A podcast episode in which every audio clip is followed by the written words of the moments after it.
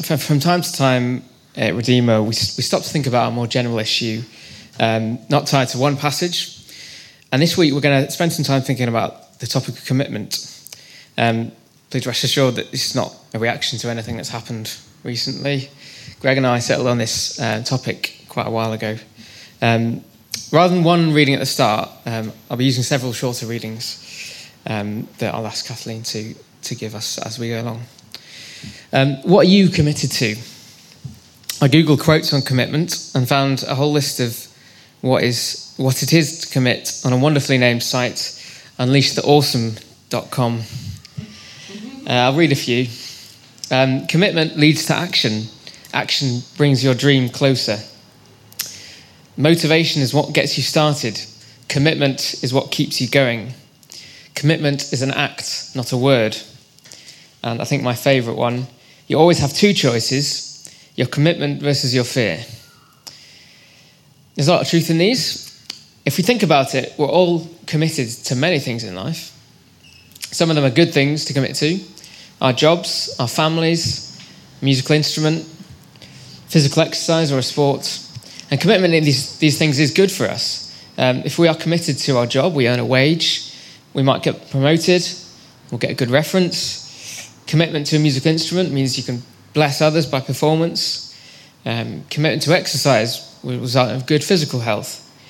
Um, but if you think hard, um, even if we don't use the word commitment, we're probably committed to a whole raft of other things which, when we ask ourselves, is this productive? Um, is probably no. I think we all have shallow commitments.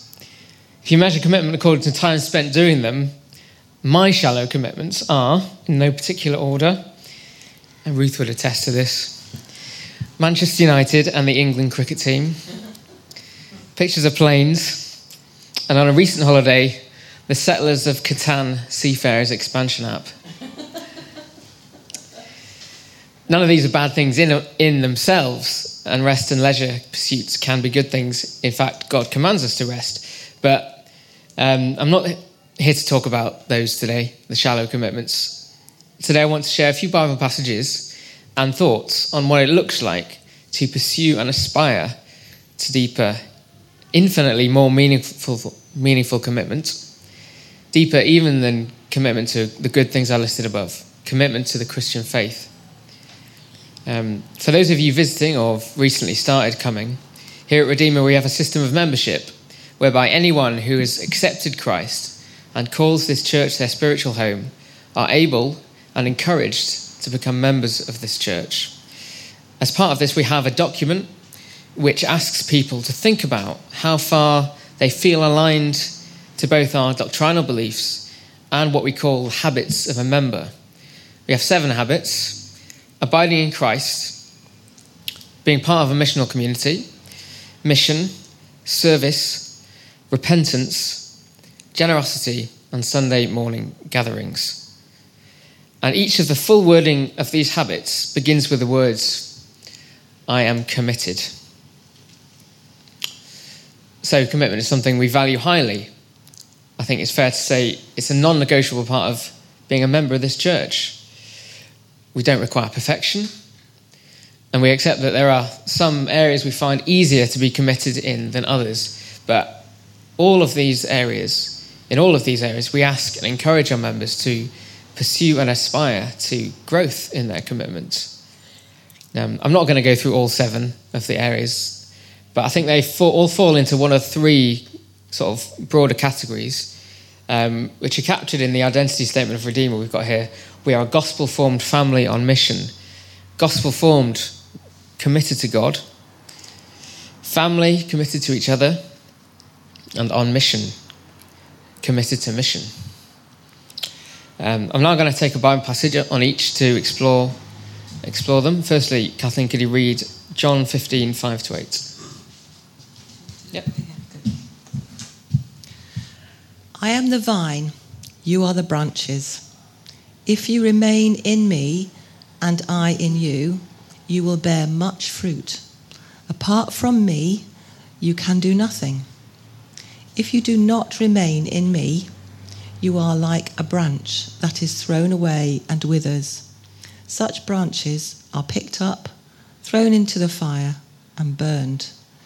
If you remain in me and my words remain in you, ask whatever you wish, and it will be done for you. This is to my Father's glory, that you bear much fruit, showing yourselves to be my disciples. Thanks. So, in this passage, John is addressing his disciples on the night before his crucifixion. If you like, he's, giving, he's giving them his last pep talk. The metaphor, the vine of the branches, is a beautiful one. Um, in it, we can see three strands of abiding, um, abiding in, in, in God dependence, permanence, and total oneness. Firstly, dependence. Apart from me, you can do nothing. I think that's a pretty radical idea for us and certainly for the world. Um, the huge industry that is self help considers self reliance to be the cornerstone of well being. The idea that you can be happy and achieve things just by taking on a state of mind or practicing certain psychological mantras. Now, Jesus is saying here, without me, you can do nothing. And if you don't remain in me, you'll, you'll wither. And the next bit is even more alarming. Jesus doesn't mince his words. Branches which don't remain in the vine are thrown into the fire and burned. Jesus is talking about hell here. I don't want to use fear as a tactic for encouraging growth, but I can't skip over this verse. It's a loving warning from a loving God who doesn't want to see his children go this way. If a child is playing in the road and you see a lorry coming, you warn them, right? Secondly, permanence. This is a long term abiding. Once branches have grown, they stick around. We're not, the le- we're not the leaves which fall off every year. We're not the grapes which are harvested and pressed into wine. We're the branches. Jesus is proposing a long term commitment. Thirdly, total oneness. A branch is, is totally part of the whole plant, it's not just half attached. It's all too easy for our faith to become one of our multiple identities, along with, for example, our nationality, our profession, our sporting allegiances. What Jesus is suggesting here is that we're to be wholly connected to Him. So, what does it look like to commit to abiding in God? What does it look like to commit to, to being a branch? Well, you spend time with them you spend time with God in listening to Him and speaking to Him, or even just resting in His presence. And abiding in God looks exactly like that uh, listening to Him, reading His Word, speaking to Him through prayer. How committed to we, to, are we to the above? Um, I know for a, fact that I can grow a lot in this area. Um, I want to be committed in this area. I long to be, but I don't think um, I, tr- I truly perfectly am. In the routine of everyday life, getting up for work, feeding the boys, feeding myself, it's all too easy for the small moments of spare time we do have to be used by leisure, watching TV, looking at Facebook, playing a game on your phone. None of these are bad in themselves, but if we if we were to do just a less of each of these each day to spend time in the Word and pray, well, then we'd be pursuing and committing to abiding in God. Now, many of you might do this, but I'm certain that some, maybe, maybe most of you or all of you, wish you did it more. And wishing and aspiring to do something is good up to a point, but ultimately has no value until you do it. If you're a Christian here today, I'm sure I don't need to persuade you of the value of spending regular time in the Word. But to take one example, what if taking, spending time in the Word before you begin each day were to change your mindset as you go through it? Orienting yourself to God, which leads to contentment, could have a big positive impact on the daily grind. Things may still be difficult, they will still be difficult. But if you have a mindset with, with Christ at the centre, you can think about them differently. Praying also is a, is a big part of abiding in God. Communal prayer as a church family is a great thing. But personal, private prayer throughout the day is wonderful, is a wonderful fruit of abiding in God. They don't have to be long. They could just be a quick prayer for guidance in a particular situation, difficult experience, prayers of thanks when, when or if they turn out positively, positively even when they don't turn out positively, um, or the way we'd hoped, rather, we can still be thankful to God for using these experiences to shape and mould our character. And it won't be for nothing. Look at the rewards. Verse 8 you will bear fruit uh, for the glory of God, and also um, whatever you wish, and it will be done for you. So let's move on to committing to each other. Um, Kathleen, could you read Acts 2 44 to 47? Thanks. Uh, did anybody want a Bible, by the way? Because I forgot to mention it. So, yeah. Acts 2, verses 44 to 47. All the believers were together and had everything in common. They sold property and possessions to give to everyone who had need. Every day they continued to meet together in the temple courts. They broke bread in their homes and ate together with glad and sincere hearts, praising God and enjoying the favor of all the people. And the Lord added to their number daily those who were being saved. Okay, thank you. So the early church um, described here in Acts um, is being held up here uh, by Luke as an example that we can aspire to. They had everything in common. That meant they considered nothing, none of their possessions to be exclusively their own, but belonging to their church family, and would happily sell them to help brothers and sisters in need. Every day they committed to meeting each other, meeting together. Every day. I realise the demands of work in life might make this practically difficult, but we, we now have the benefit of technology. What if we committed to texting someone from church every day just to see how their day was and encourage them with a verse? And what was the result of this unity, this fellowship? Well, verse 47 tells us many more came to know Christ. How we act towards each other as, as a family is the signboard of God's love here in Chorlton for people to see. Yes, we have a physical sign, but far more powerful is the signboard of a Christ centered community characterized by sacrificial love towards one another. Can I encourage you? I know for a fact that this witness has been a key factor in some of our visitors becoming regulars. So, commitment to each other is also a commitment to mission. And speaking of that, um, can we have the third reading, please? Matthew 28 18 to 20. All authority in heaven and on earth has been given to me. Therefore, go. Oh, I've left the other page.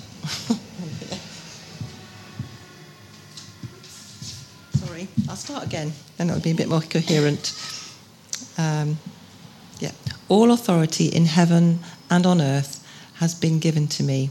Therefore, go and make disciples of all nations, baptizing them in the name of the Father and of the Son and of the Holy Spirit, and teaching them to obey everything I have commanded you. Surely I am with you always to the very end of the age. Thanks. Um, there's no mistaking the command Jesus is giving us here. Uh, it can be ignored, and sadly is ignored by, by some churches, but to my mind, it, it cannot be misinterpreted. Jesus wants us to tell others about him. And in this room, there's many people who are bored, bored with this statement completely. I know I might be preaching to the choir a bit here, but sometimes we need a reminder of how clear a command Jesus gives in this. Make disciples of all nations, make disciples in Chorlton. And we committed to this. But we don't have to do it on our own. In the same breath as commanding us to mission, Jesus assures us that he will be with us. And we also we have each other. This is the goal of our missional communities to do mission together, to sow the seed of the gospel right here on Wilbraham Road, on Barlow Moor Road, on every road in Chorlton. So, what are the barriers of commitment that we have? What stops us committing? I think the first is the fear of missing out, FOMO. If you're committed to something, it necessarily requires sacrifice and putting that thing above others. If we're committed to Sunday morning gatherings, we can't lie in. If we're committed to missional community, we can't watch the midweek football. I can't watch the midweek football. Or whatever you might do on a, on a weeknight. If we're committed to spending time in God's word every day, something has to give. If we're honest, our sinful hearts resent this. They resent the restriction of choice which commitment brings. Not being able to do those other things. The idea that we are free to do whatever we like, when we like, is so pervasive in our secular culture that disciplined commitment, especially to a religion, looks at best a bit weird and at worst wasteful and delusional. Another one, another barrier might be that the results of committing to Christ aren't always immediate. In fact, Jesus teaches many times that we will face persecution for believing in him, that the world will hate us. But he promises, he promises us the unimaginable reward of eternal life with him. And nothing about, nothing about commitment is easy. It is hard because we have sinful hearts which fight against it, and the devil schemes to draw us away from it. It will always be a struggle. But I believe there are some truths that we can cling to to try to help us in the nitty gritty of doing it. Firstly, God has committed to us by willingly going to a painful death to blot out our sin. We have the most amazing example to follow. Not that we need to pay him back, but because we are perfect in his sight as we are. But if, when we're struggling to commit, we look to the cross, we can allow our gratitude and joy to overflow and spur us on. Another thing that might help make committing slightly easier is it's not just what God has done for us, but who God is. Yes, He is Lord of creation and the ultimate judge, but He's also our friend. We can have a relationship with Him. Isn't it easier to commit to a friend than just your boss or a stranger? Because you love your friend. Now, I'm not trying to take on the role of the coach on the side of the pitch saying, You need to commit. Now, forcing people to change just by telling them rarely works and just brings resentment. Now, change needs to come from within. As we have seen in the Bible today, we are commanded to commit. But God's gospel of grace, um, if it has penetrated us deeply, can help us to commit. I want to mention one last passage where Jesus himself speaks on the topic of commitment. This is Luke 9, verse 57 to 62. As they were walking along the road, a man said to him, I will follow you wherever you go. Jesus replied, Foxes have dens, and birds have nests, but the Son of Man has no place to lay his head. He said to another man, Follow me. But he replied, Lord, let me first go and bury my father. Jesus said to him, Let the dead bury their own dead, but you go and proclaim he uh, uh, co- proclaim the kingdom of God. Still another said, I will follow follow you, Lord, but first let me go back and say goodbye to my family. Jesus replied, No one who puts a hand to the plough and looks back is fit for service in the kingdom of God. Thank you. I'm not going to say much about this passage because I think it speaks pretty clearly for itself. Uh, here, Jesus is demanding and commanding complete commitment of those who wish to follow him. Jesus says here that no earthly thing, even burying a family member, comes above following him. Let the dead bury their own dead he's not talking literally here. What he means is that they are spiritually dead. And what kind of farmer would plough a field while looking backwards? I doubt any of us are farmers, but many of us are drivers. Would you ever consider driving down a motorway while staring in the rearview mirror? Jesus says something, someone who does this is not fit for service in the kingdom of God. So there's a difficult question for us here. What are we looking back at? If Jesus came to judge tomorrow and called us into his presence, is there something you wouldn't want to let go? So I can imagine there are a few different categories of Christian sitting in this room today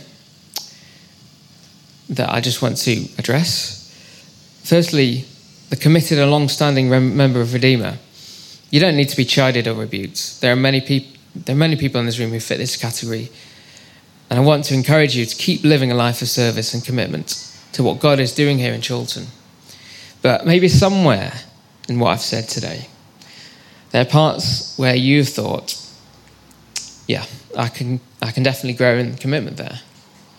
And as I said, use the wonder of the cross and the Spirit's power working in you to pursue that. I know for a fact that none of you, myself included, will be perfect in this area. In fact, it's impossible to be so. But we can aspire and pursue, and I can, can I encourage you to do that? Secondly, you might be a Christian visiting Redeemer here today. You might have been a Christian all your life, or for many years. You may believe in the gospel of grace and resurrection, but maybe you've never really thrown your weight behind your faith. If you imagine being on trial for being a Christian, other than Sundays, the prosecution, would it be scratching around a bit for evidence? Can I encourage you to start today? And not that I'm a perfect example, I'm not.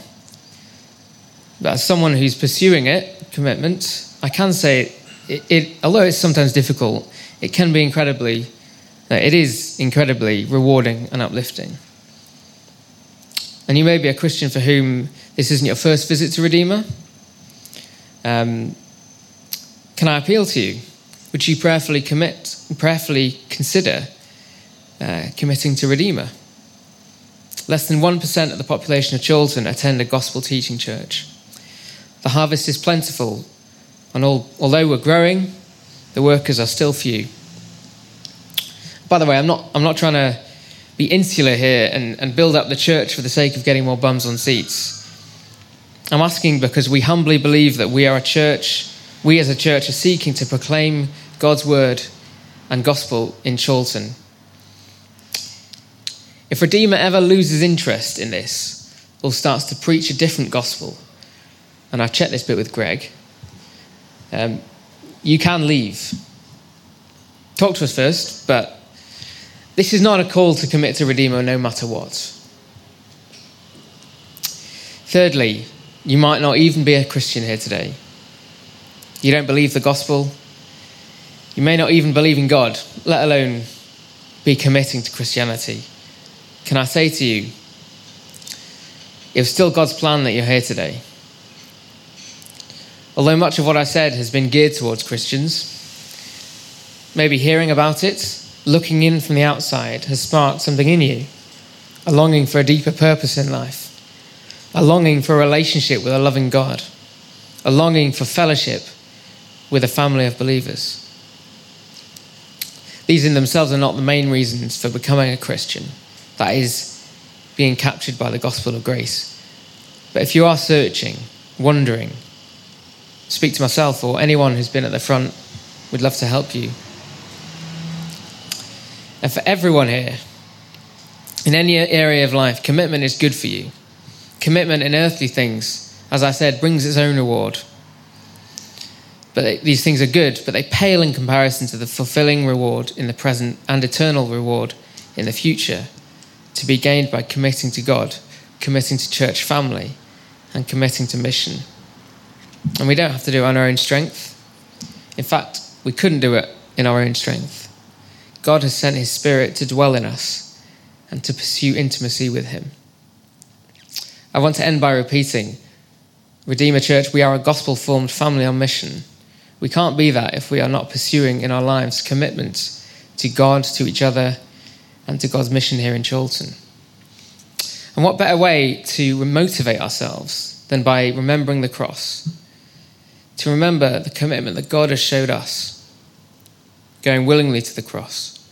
He was so committed to us that he went to a painful death to blot out our sin and make us perfect and blameless in God's sight.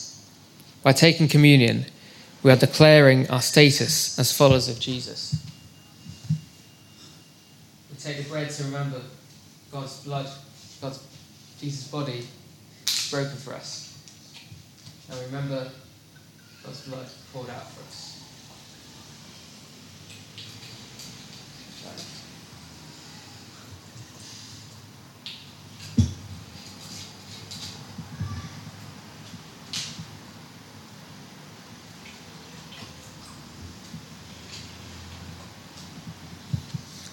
So, this is a meal for anyone who has accepted God's love for them and displayed God's love for them displayed on the cross. Whether you're a member of Redeemer, have been coming here a while, or just visiting, if you trust Jesus, this meal is for you.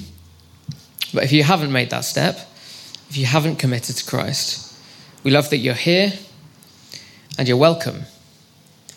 But please just take this time to think about what you've heard. We don't want you to make a statement of something you don't believe yet. We're going to sing in a minute, so during the, during the songs, just come up and take some bread and dip it in the wine or juice and eat it. Remembering that, the, remembering the commitment to us displayed through Jesus' death as you do. If you've never done this before, maybe this morning is where you start. Let's pray.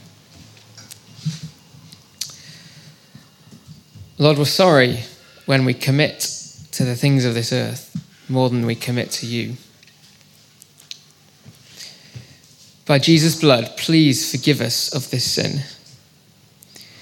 And we pray that by your Spirit, we can live lives that are wholeheartedly committed to abiding in you, living as a family, and proclaiming your word. Amen.